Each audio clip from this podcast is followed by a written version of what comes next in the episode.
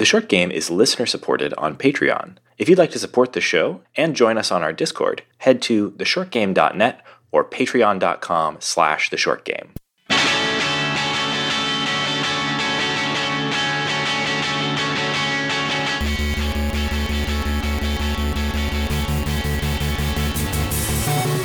Welcome back to The Short Game. This is a show about short video games, games that respect your time. I'm Reagan Kelly, and I am joined this week by one very cool co host, Nate Heininger. Thank you, Nate. And uh, this week we're talking about a game called Death Crown. Uh, this game came out late last year. I didn't actually hear about it until pretty recently, um, but I was interested because it's a genre that we don't usually find a lot of short game games in, and that's a real time strategy game. Death Crown is a real time strategy game uh, that's very stripped down and gives you a campaign that you can play beginning to end in about two hours, which is a really rare thing to find.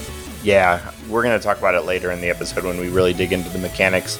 Um, but I have had a place in my heart for RTS games for like my entire existence of playing video games.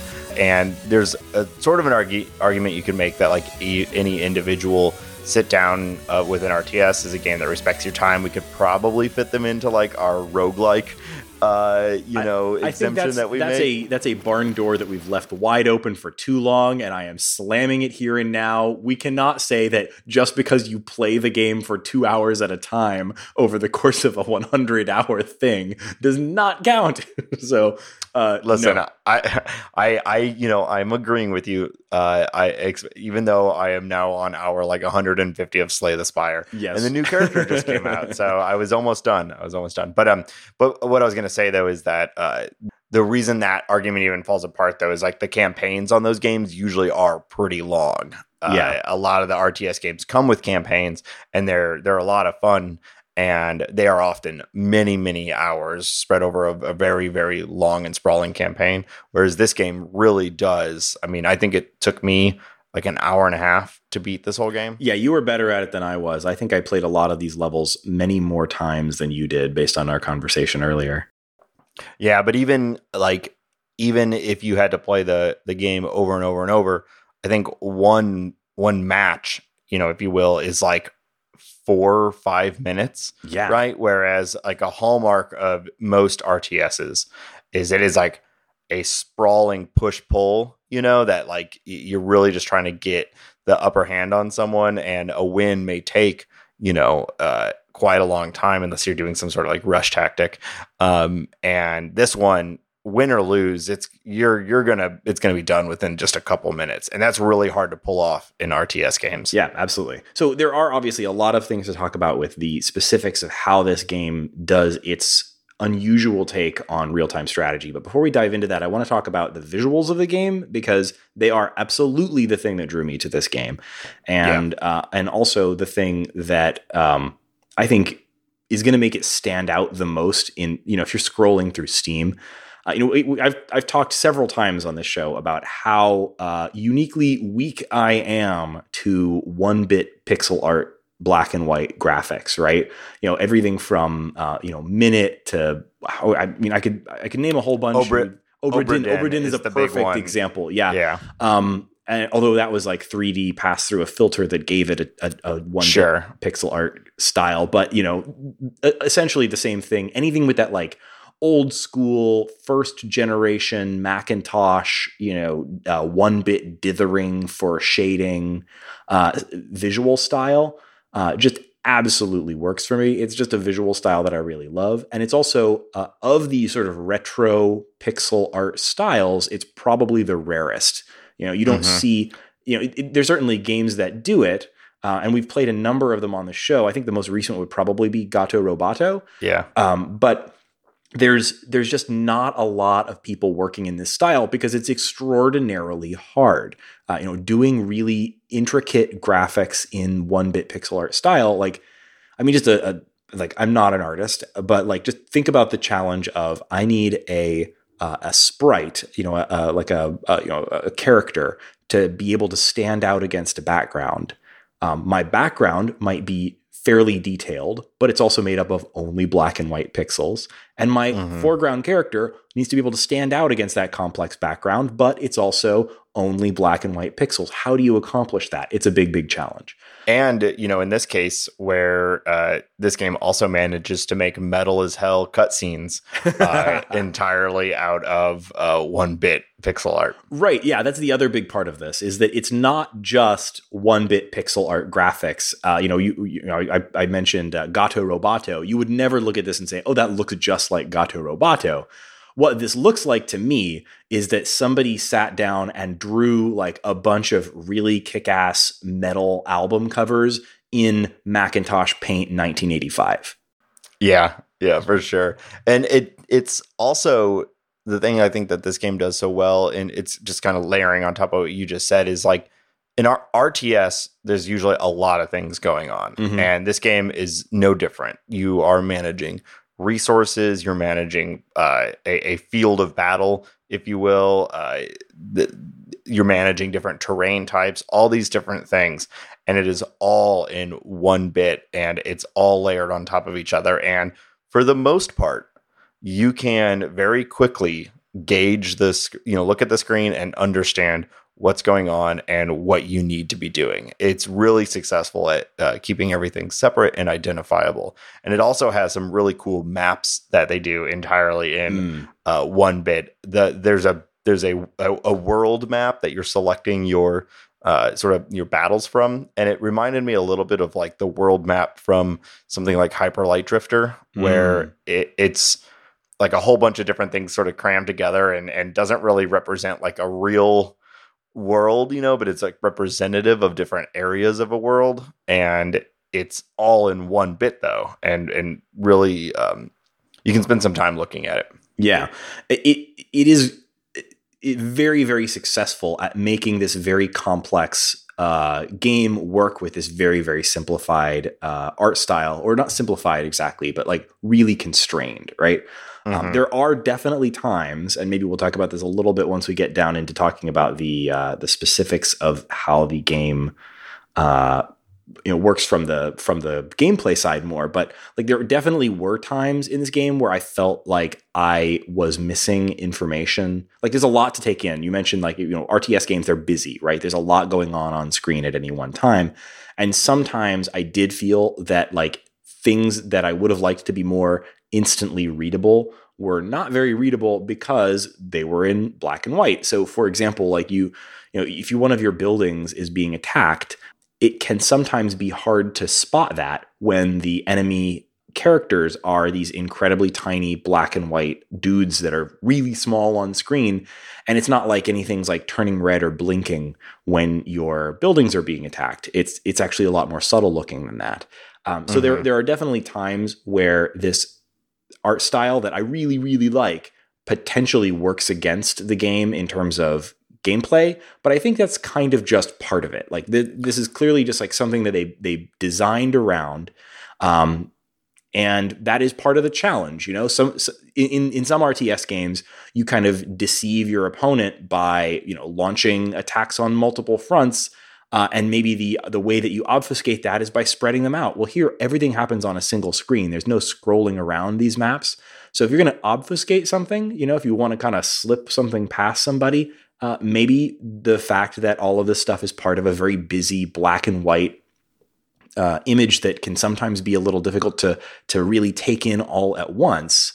Uh, maybe that's part of the design, right? The Yeah, that's what I was gonna say. Uh, I I think that's more a result of the pace of this game and less of the art design. maybe so. Um, everything is happening so fast and in such a small window that really by time your individual buildings are being attacked it's probably too late to Yeah. really save that building um, I, I think this game is it's almost like bigger than that yeah, as far as the strategy goes. If you're spending your time really trying to like beat by beat manage that degree, like what buildings are being attacked and trying to counter that individual uh that individual building rather than sort of treating it as like entire zones. then I think you're probably going to be beaten before you can even realize like what how you got beaten. It's it's much even though the game is is very small and compact. Like the strategy is more like big picture zone control. That's a really good point. Yeah, I don't think it really matters that much. I think we need to explain more about okay how the strategy or RTS Yeah. sti- side of this works. Nate, could you kind of give us a bit of a rundown on how this game plays? Yeah, sure. So, uh, as Reagan said, the entire game exists in front of you. Uh, this is not a a map with like a fog of war or anything. In fact, you can see a hundred percent of information. You can see everything down to the actual cursor that the enemy controller, enemy player is using. So it is you. This is a game of one hundred percent information, right? Mm. Uh, which I think is an an interesting part of this, which we can talk about. It also uh, in a little tends to be extremely symmetrical. Uh, some of the higher level uh, enemy or you know, higher level um, battles are a little less so, but very often we're talking about a pretty balanced two sided. Yeah.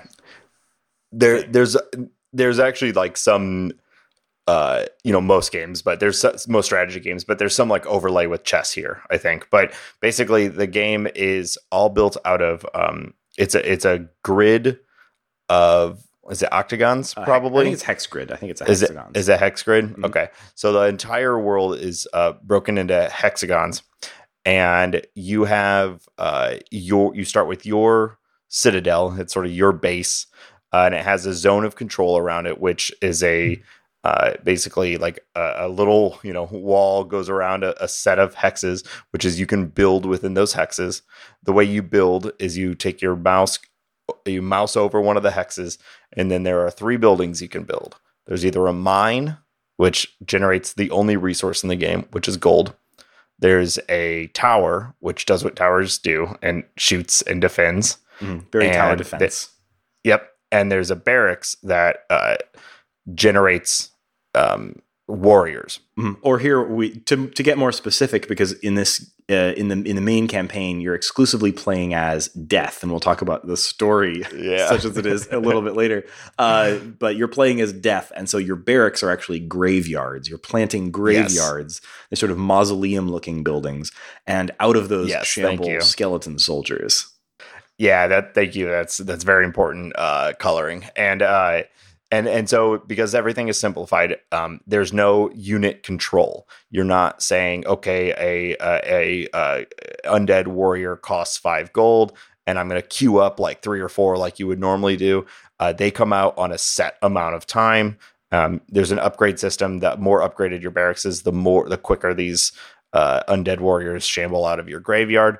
And then what you do is you select the path in which they will attack. So you click on the graveyard, creates a little flag, and then you can drag it. You can either custom create across the hexagons uh, a like a path that they'll walk, or you can just go and click on a target. And until that target is destroyed or the barracks is destroyed, a steady stream of undead warriors will just spawn out of that. Yeah. And every time you build either a tower or a graveyard, it expands your zone of control, allowing you to build more cre- uh, build more buildings. So it's a balance, like all RTSs are, of trying to expand your zone of control while also increase the amount of resources you have in order to, you know, overtake your enemy. Uh, an interesting thing about the world too is that there are these black crystals that are uh, usually like right in the middle of the map, equidistant from both sides.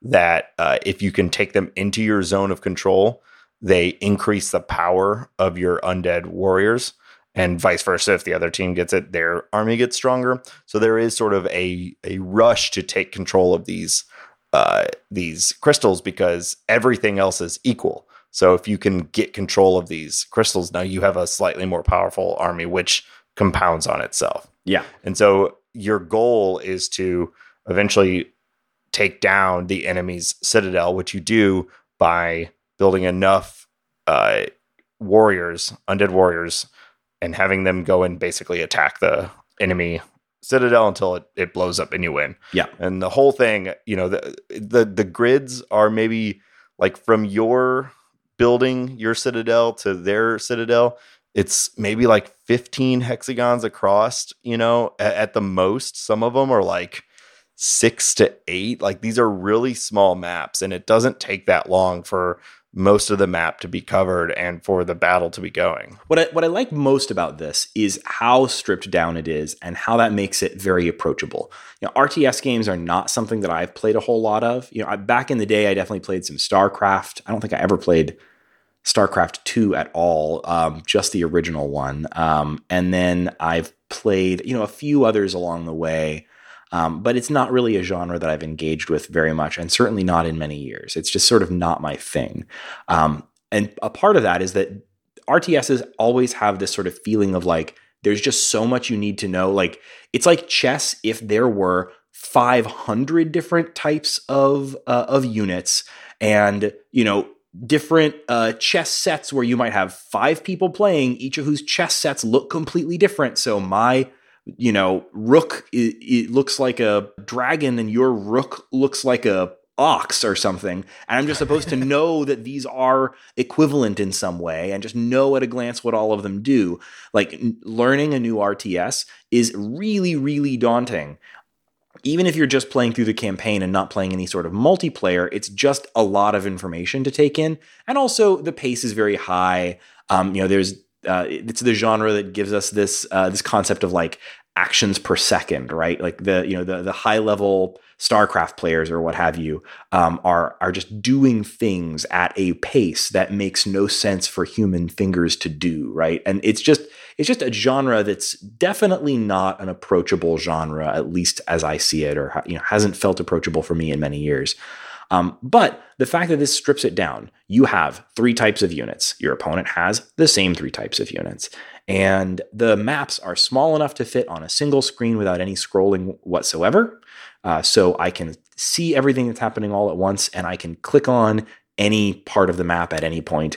It's not something where I'm constantly having to do a bunch of moving around or what have you. And because the matches are so short, uh, you can iterate on your strategies very quickly without getting frustrated. So, you know, just like something like a like a very hard platformer like a celeste or something where you know maybe you're doing a very very difficult challenge and that challenge would be absolutely maddening if it was something that took six and a half minutes to queue back up and get to but because you can get back to that challenge again in 10 seconds or 30 seconds uh, trying it 50 times doesn't feel absolutely maddening it's a similar kind of vibe here in that each individual match is not 30 minutes long; it's maybe three or five minutes long, and uh, and because they're the matches are so short, a defeat doesn't feel as demoralizing.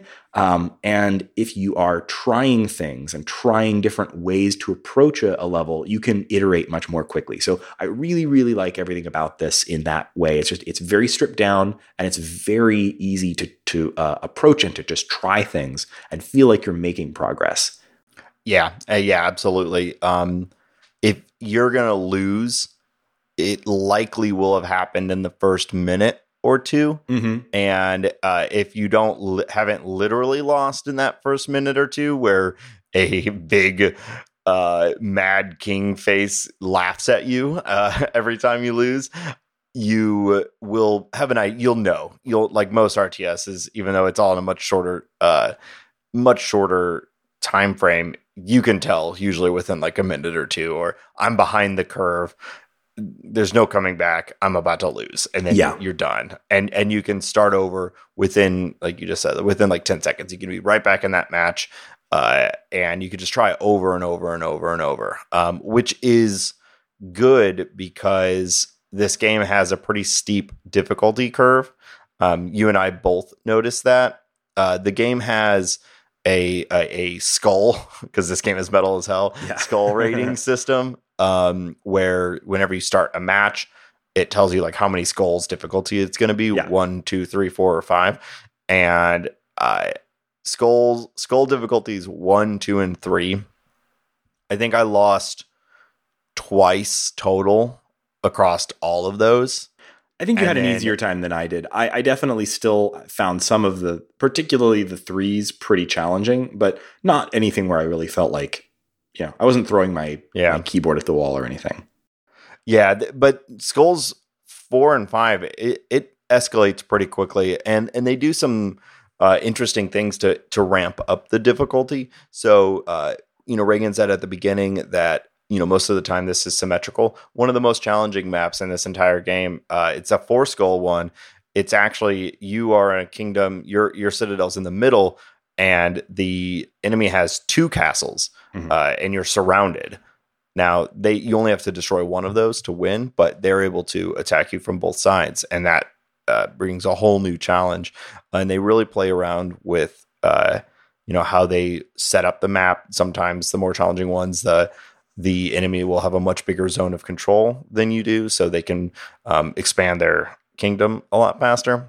I also noticed that they use delay in this game as a way to modify difficulty. So Mm. if you know if you notice in the in the one and two skull uh, levels and maybe even the three, the enemy doesn't actually do anything until several moments into the game. Their their cursor is moving around, but they're not building anything. And so what that does is that gives you a head a head start in your resource generation. And these games are any RTS is at the end of the day like a resource management game.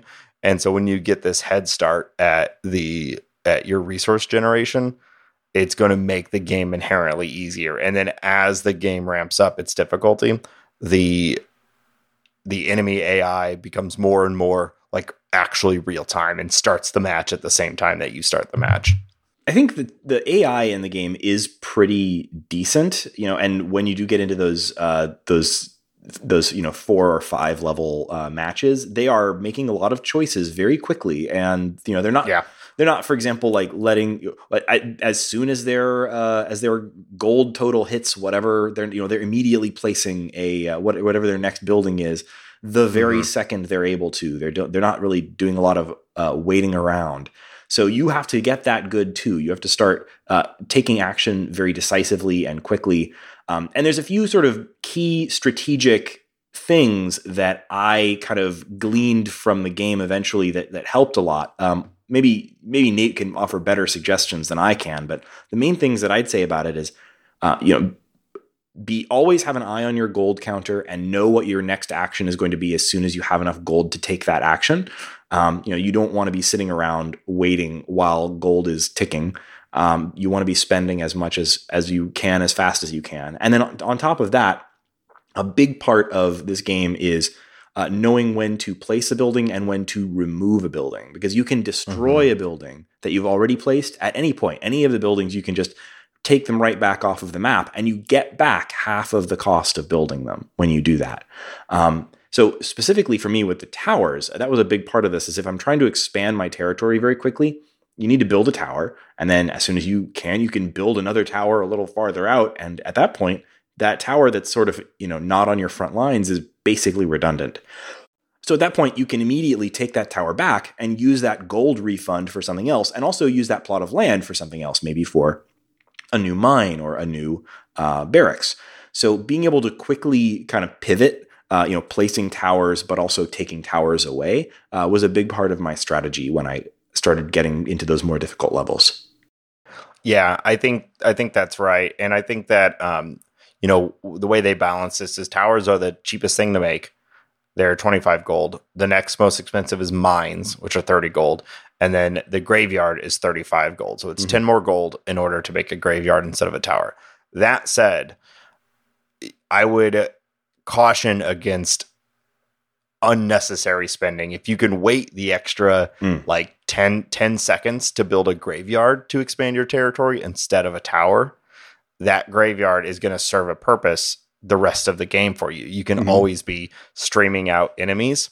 So uh, if you are constantly sort of building towers just for the sake of expanding your uh, your area, then I think you're wasting gold, and it is such a finite and specific resource in this game that it may be more worthwhile just to wait a little bit longer to build a graveyard than another tower. Yeah, absolutely. Uh, and also, all of the buildings do offer some level of defense because the way that the Mhm. attacking works, when you send, so if, you know, if I drag my little line from my uh, graveyard to my opponent's citadel, um, the little skeleton guys have to march all the way across my little line down to attack that uh, that building. But if there's any building in the way, uh, they have to take that down first. You know, they need a clear path all the way to the citadel in order to really attack the citadel effectively. And so it takes them a lot longer to take out a tower because the tower is fighting back. Um, but even if there's even if there's something like a mine in the way, it slows down attackers. Um, so you know, for me, I really only played with uh, with towers at my sort of frontier, my border. Mhm. Everything inside my sort of zone of control, uh, if at all possible, I was trying to fill up with something that was generating gold or something that was generating uh, skeletons. Uh, those towers are really just there to kind of block in spots where that's strategic to block. Yeah, yeah, absolutely. And um, one thing that I think is was surprising and funny, and I think they had to make this choice, but uh, you your little warriors when they are on their little path towards you know whatever they're going to fight, uh, they will walk right past the enemy Mm, Uh, yeah. soldiers. There is no like melee combat in this game. So you'll when the game really gets going and there's like dozens of little armies marching back and forth, it's just it kept cracking me up to see all these soldiers just walking right past each Sort other. Sort of waving at each in. other like, hey, I'm Yeah, going to your that- castle. Have fun at my castle. Uh, yeah, exactly. Like I think the game would have been really complicated if they actually like you know met in the middle and fought, and you had sort of like a League of Legends like minion control thing. I think that would have been complicated. Yeah, but that it would have vastly funny to me. overcomplicated what this what this was all about. And so Yeah. it, it is a really interesting choice though, because RTSs almost always have that sort of, you know, this type of unit engages with this other type of unit in the middle of the battlefield, and one or the other of them wins, right? Um, but there's none of that here. This is all about sending uh, your dudes after their buildings, which is really interestingly stripped down. Something that I, I don't know if this was make sense, but like something about this really reminded me of like a board game played at extremely high speed. You know, part of that is Yeah. just the hex style of it and the fact that it's so simplified and sort of takes place in this restricted space. So it sort of feels like a board game board. But it also just kind of has this like something about that aspect of like specifically attacking the things that your your enemy has placed. It's not about little dudes clashing swords. It's about deciding uh, strategically what buildings to focus on taking out, basically. Yes, and there is no randomness to this. Um, you know, the at least the best I could tell, um, there the your your little dudes do a certain amount of damage to a building, and they're going to approach that building and do that amount of damage or not. Uh, you know, towers shoot on a consistent amount of time. Everything is very set in motion, and just like a board game, you kind of know what's going to happen. Um, I would also I mentioned it at the beginning of this, but the fact that you can see the enemy player's hand, Yeah, you did. You, you know, I didn't even think about that until you mentioned it, and it's like actually that's extremely unusual. You can see it's as if they have a cursor on screen, just like you do, moving around, so you can kind of imagine you're seeing what they're thinking about. yeah, you can see what they build, where they build it. You can see where their hand is going. Like, oh, are they going to build over there? Uh, you know, a huge part of RTS games is the like is the fog of war. You don't see what the enemy's doing unless you have unless you are there, and even then, you don't see their cursor. Mm-hmm. you see the you see the results of the actions that they're deciding to make and this again everything is visible to you so you can you can watch and in some of the later rounds it can be really helpful to look and see like where is their cursor what are they doing where are they trying to build because then you can try to be ahead of them That's such an interesting choice that yeah, I it, it, it didn't even occur to me while, while I was playing it that that was like I mean of, of course, but it makes it feel even when you're playing against the AI like you're playing against another person because you have that Mhm. aspect of that interaction. It's really interesting. Um, yeah it it made me think of um like uh into the breach too Mm, which mm. does you know uh, Mm. it, that's even more forecasted you yeah, see yeah. not only you see not only their choices but what's going to happen before it happens but I, I think it's a it's a specific strategy game choice for you to be able to see that level of information uh, and I think it's it's really interesting. Yeah, very much so. Um, I want to talk a little bit about the structure of the campaign because obviously we've talked about like how battles play out, but like the campaign as a whole. But it might make more sense before we dig into that stuff. You know, I like talking about some. We can talk about some of the the quote unquote boss um, battles and things. Um, but uh, before we get into that stuff, I think the this will make more sense if we take a second to talk about the story, which is funny in or funny is the wrong word. It's just it's a fun, weird setup for a story. So I want to kind of give you a little bit of an idea of what's going on in the world of Death Crown, right? Um, yeah, it's, it's wild. So the story of Death Crown is that you you are playing as the game has uh, actually two campaigns. It started with a single campaign, but they've released a second campaign as DLC. Um, but basically, in the main campaign, uh, you are playing as Death or Lady Death, uh, and Death is depicted in this game in a really super cool looking uh, way. It's very metal. She's this woman wearing a sort of a shroud like robe uh, with what I guess is sort of a death shroud around her head that obscures her eyes in a very kind of I, I say it, it kind of reminded me of a kind of a Guillermo del Toro kind of look to it. Uh, I don't sure. know specifically. Um, it, there's something that it reminds me of that's on the tip of my brain, and I can't quite place it. But she's a a woman in a spiked crown whose eyes are obscured, um, and she's sort of directing legions of skeletons. You know, with very very cool looking metal ass shit, right?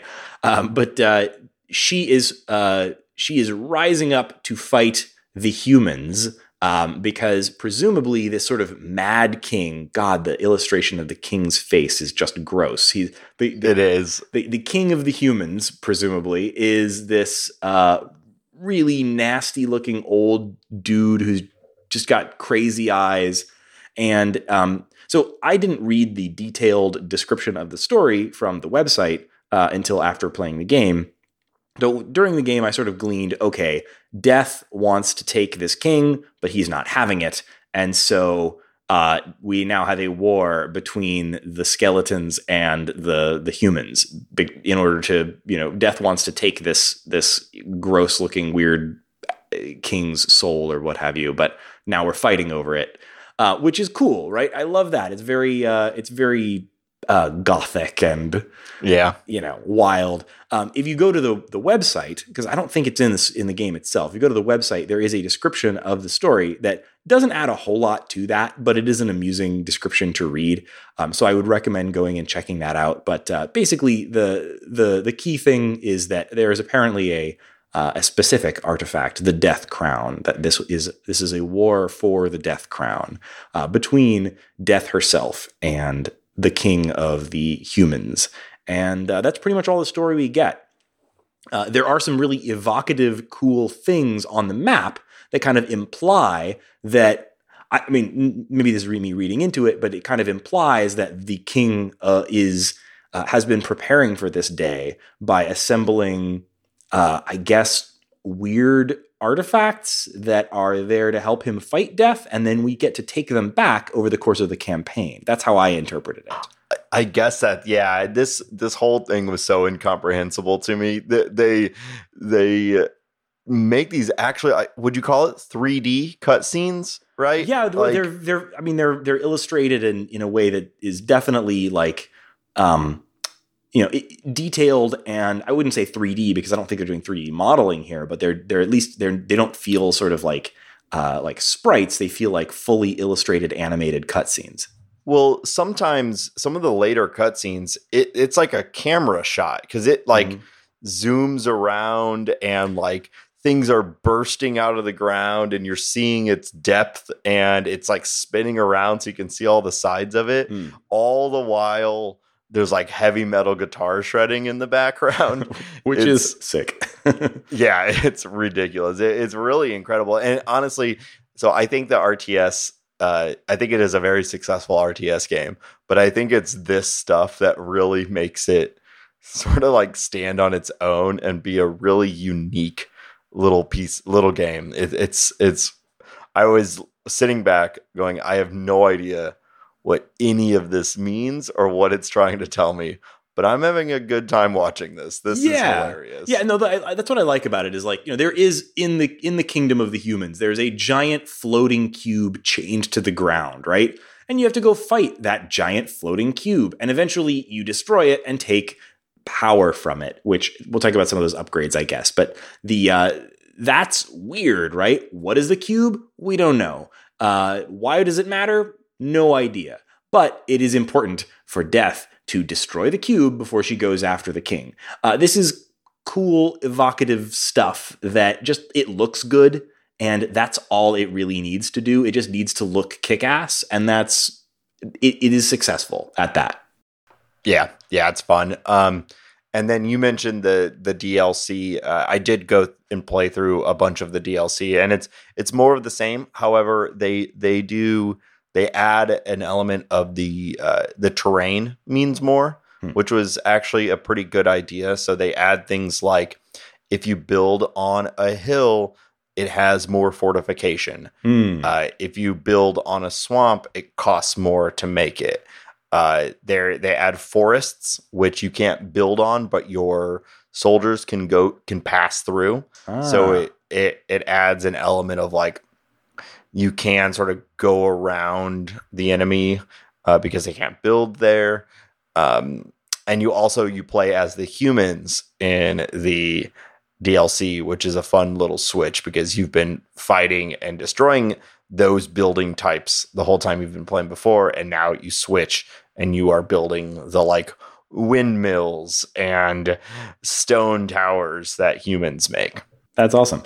Um, I haven't tried the uh, the DLC campaign yet, but I'm really glad that exists. It, it's uh, it, you know, it's a, such a short game that I could definitely see somebody like wanting more. And there is a second campaign that you can just up and download, which is great. Yeah, I, I mean that that was me. I, I finished the the main campaign uh, in one sitting. You know, I I sat down, like I said, it took me like an hour and a half, and I was like, man, that was fun. I actually want more, and I just went downloaded the DLC and started playing right into that. It was it was fun. And the only reason I didn't finish that I think is because it was like midnight and I was tired, but I I would have probably been able to play right through that too. Yeah. Um there are some other things that can kind of expand this game. Uh, the big one, I guess, would be the local multiplayer. Now, unfortunately, it does not have online multiplayer.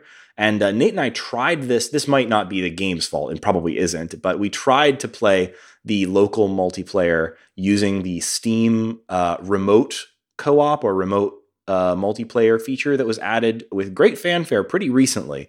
We have good internet connection between the two of us, but we couldn't really make it work. We I'm not exactly sure what wasn't working. We were able to connect, but Nate wasn't able yeah. to actually play with me. It seemed like it wouldn't allow him to press certain buttons. It was kind of confusing. It was very strange. Yeah, it's really disappointing because I was frankly looking forward to schooling you, Ray. Yeah, it I would have been a, a, a slaughter, but uh, fortunately, I was spared that because it didn't work.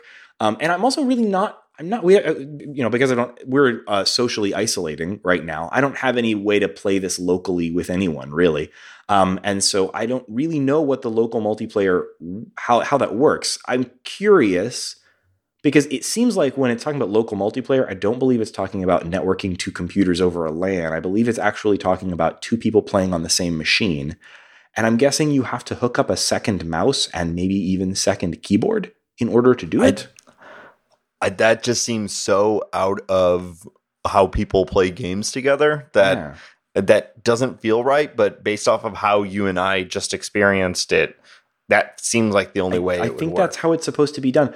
Uh, the The game doesn't give you a lot of explanatory text about that, and I don't see anything mentioned in the the like web page about it or anything. So um, this seems like it would be really fun to play against another human because it's very balanced in that way. It seems like, and it's fast, so it's the kind of thing where I think you could get into a game with somebody pretty quickly and enjoy it. I just I don't know how it works, and I'm pretty confused about that feature. So yeah, yeah. I was. Uh, this was disappointing. So, um, uh, as I've you, maybe I've, I've already said here in this episode, RTSs have been a big part of my life as playing video games, mm-hmm. and the primary thing that I play them on is multiplayer. Playing mm-hmm. online against other people was always my favorite thing of real time strategy games. So probably one of my first ever games that I like really loved was the very first Warcraft game. Mm-hmm. And that really set me off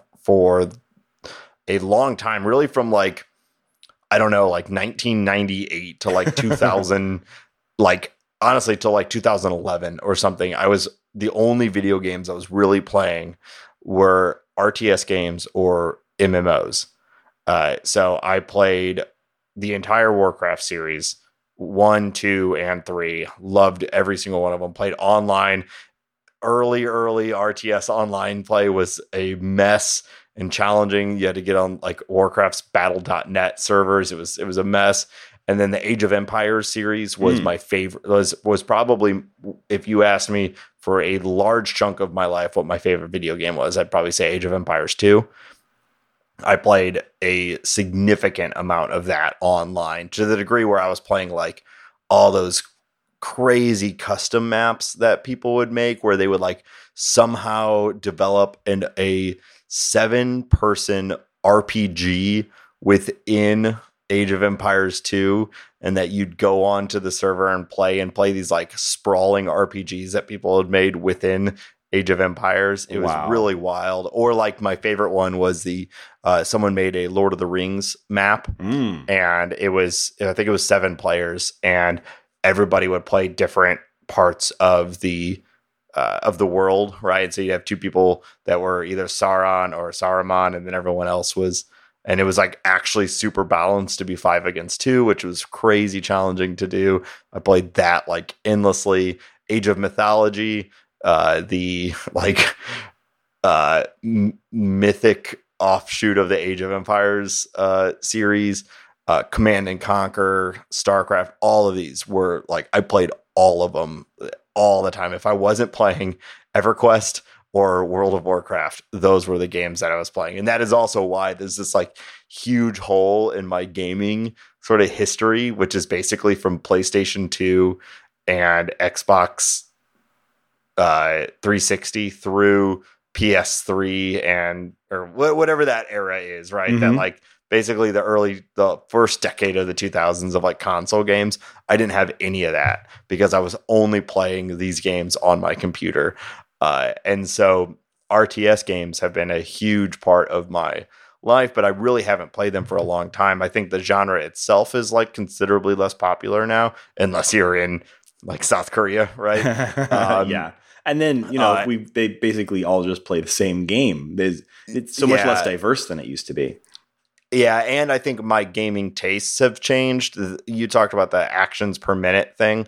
Like that is just that is so far away from like how I want to play a game. Even though I like hard games and Celeste, you know, is one of my favorite games, and I, I worked my way through those sorts of games. That degree of like requirement of intense, constant focus and execution is like not for me. So I think the genre has moved a little away from what I like. And so when we found this game, uh, which is probably more simple than I, you know, I, I think I, I there's still room for me to have a more complex RTS than this. Uh, I I really enjoyed it really really quickly. I was like, oh, this is this is great. I um really really glad that we played it, uh, and I was disappointed that I didn't get to play against you Yeah. because that would have been fun.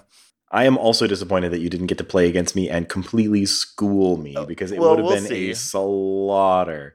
But I, we'll see. I'm I- I keeping mean, an eye on well, this. I guess we'll never. I mean, know. you know, hopefully we'll see like maybe online multiplayer in Death Crown 2 or something like that. That would be nice Yeah. to see.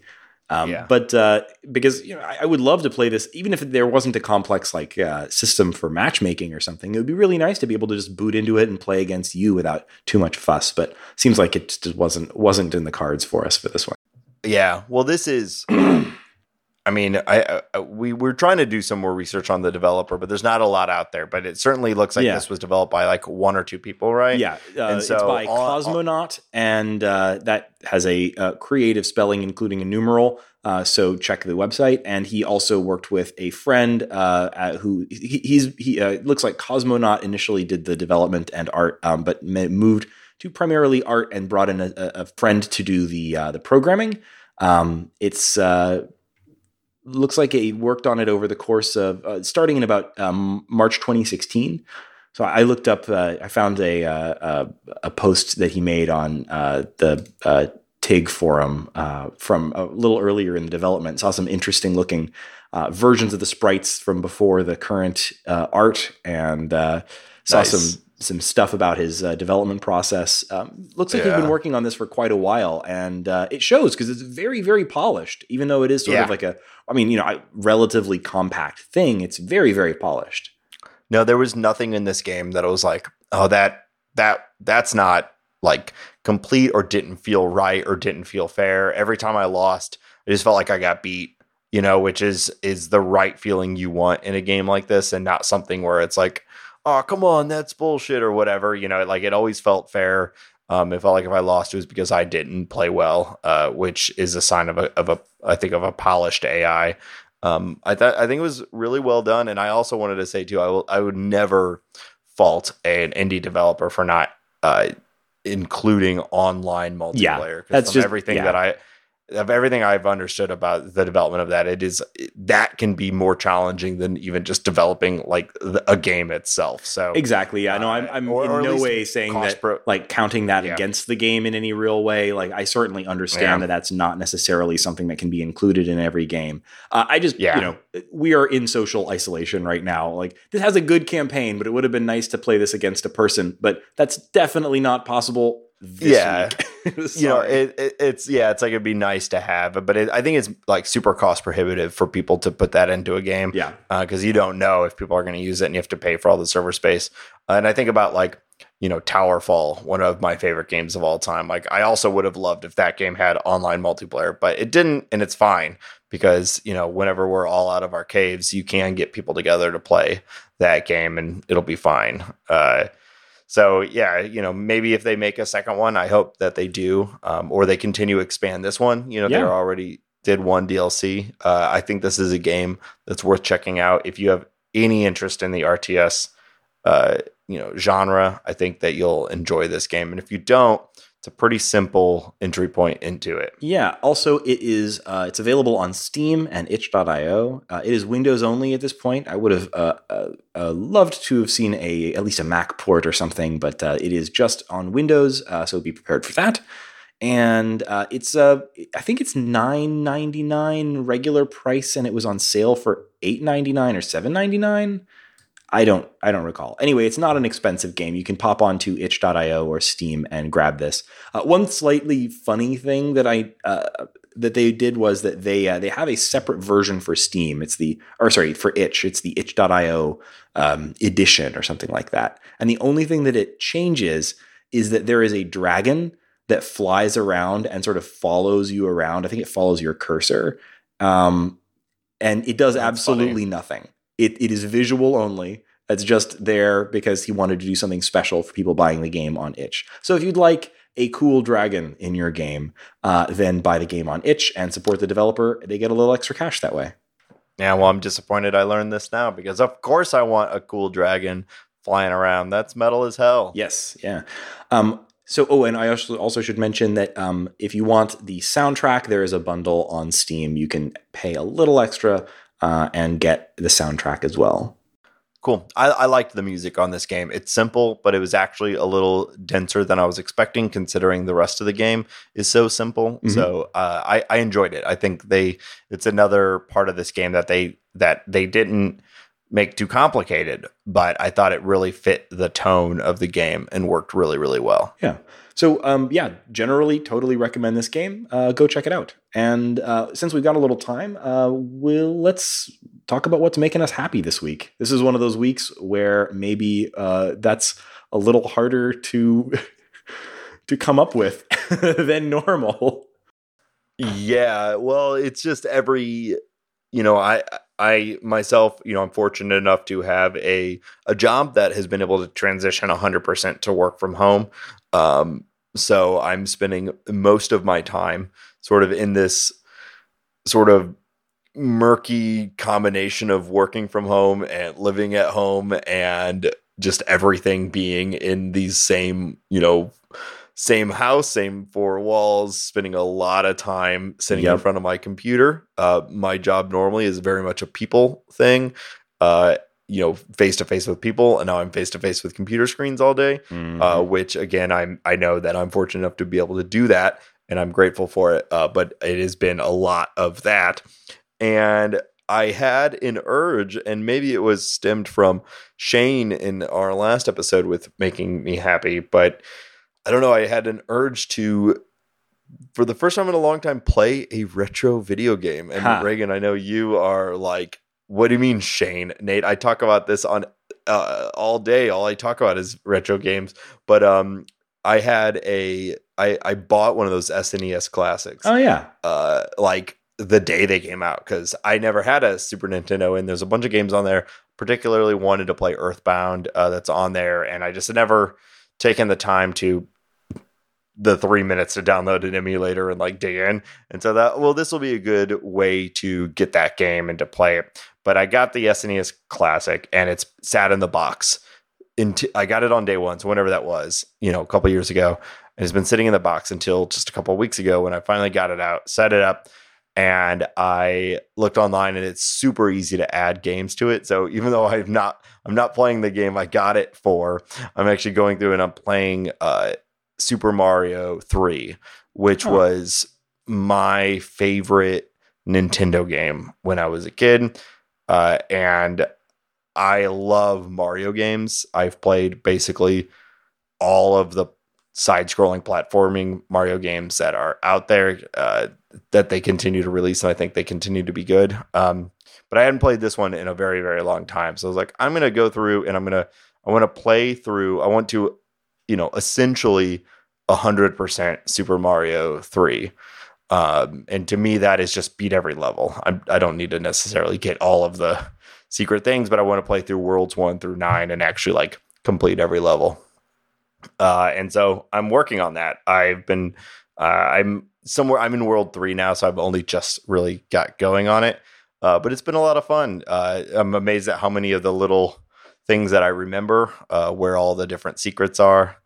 Uh, I will also say that I know I like to give you shit, Reagan, for your obsession on on recreating the perfect retro gaming experience. But I will say that I noticed within like 30 seconds of playing on the Super Nintendo Classic on my, you know, 4K UHD TV, there is like a fraction of input lag Oh, yeah. between the con- between the controller and and Mario and that is so It's it is it's infuriating once you it is you don't even have is much even if you haven't noticed it, it just it throws everything off because those games were designed with very tight timings. Yeah, and and Mar- so again, I I I love the Mario series. I've kept up with it, and yeah, yeah timing is is a hundred percent of Mario. Mhm. So it is. it's been a little more challenging. Make sure I you've got was- game mode turned off or on rather on your TV because that's Mm. probably the biggest killer, uh, and that's a that's often a per Um, input uh, problem. Um, so yeah, so my TV does have game mode, and it auto switches it for my PS4, but it probably isn't recognizing the classic as a game right thing. so double check that for sure because that's probably the number one killer um, and then uh, you know past that with the snes classic there's not a whole lot you can do but it's actually not the worst it's i, I don't know how it manages with like uh, running an nes game on that thing but it's not the laggiest thing in the world once you've uh, got the game mode turned on on your screen it's not too bad that's what I mean. It's not it's not horrible, Mhm. right? I'm not, it's not like even like a half a second or anything, which would make it like well, unplayable. Nate, but it's Nate, let me tell you, if you decide you'd like to spend eight or nine hundred dollars solving this problem, I can help you with that. No you know what? I think I'm good on that. Um, but uh, it is just funny how quickly I, I went from like, all right, I kind of, I kind of get what Reagan is going for now with his uh, obsession. Um, but uh, yeah, it's been fun. You know, I, I'm not someone who tends to, um, you know, track in nostalgia very much. Uh, you know, I generally would rather play something new than play something again.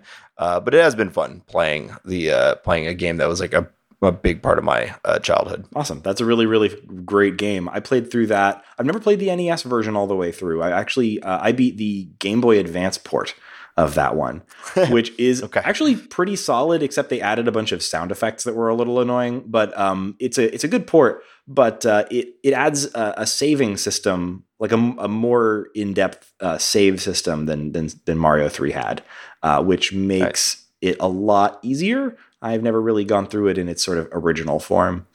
Um, well, I guess what's making me happiest this week is that I finally moved into my new house, uh, which is, uh, you know, this very, you know, suburb ass house here in uh, in the Houston suburbs, but it's it's an awesome house. Uh, you can probably hear, uh, hopefully not too bad, that my audio quality might not be quite perfect here because I haven't had a chance to audio treat my office, and the office is larger uh, which is good, but also bad because it's echoey. So sorry if the audio quality is a little off this week. Um, but uh, yeah, weird timing in that like my big plan for this part of my uh, you know month basically was going to be uh, doing a lot of like buying new furniture and things like that. Now that we've just moved into this new place, and then I can't leave my house. So we're trying yeah. to make do, trying to get everything as nice and set up and uh, and tidy as possible. Given that it's just we just moved in and uh, nothing is quite right, but we're making do. And uh, it's still been a kind of a nice time, uh, kind of doing all that nesting in as much as we've been able to. So that's sort of what's been making me yeah. happy this week.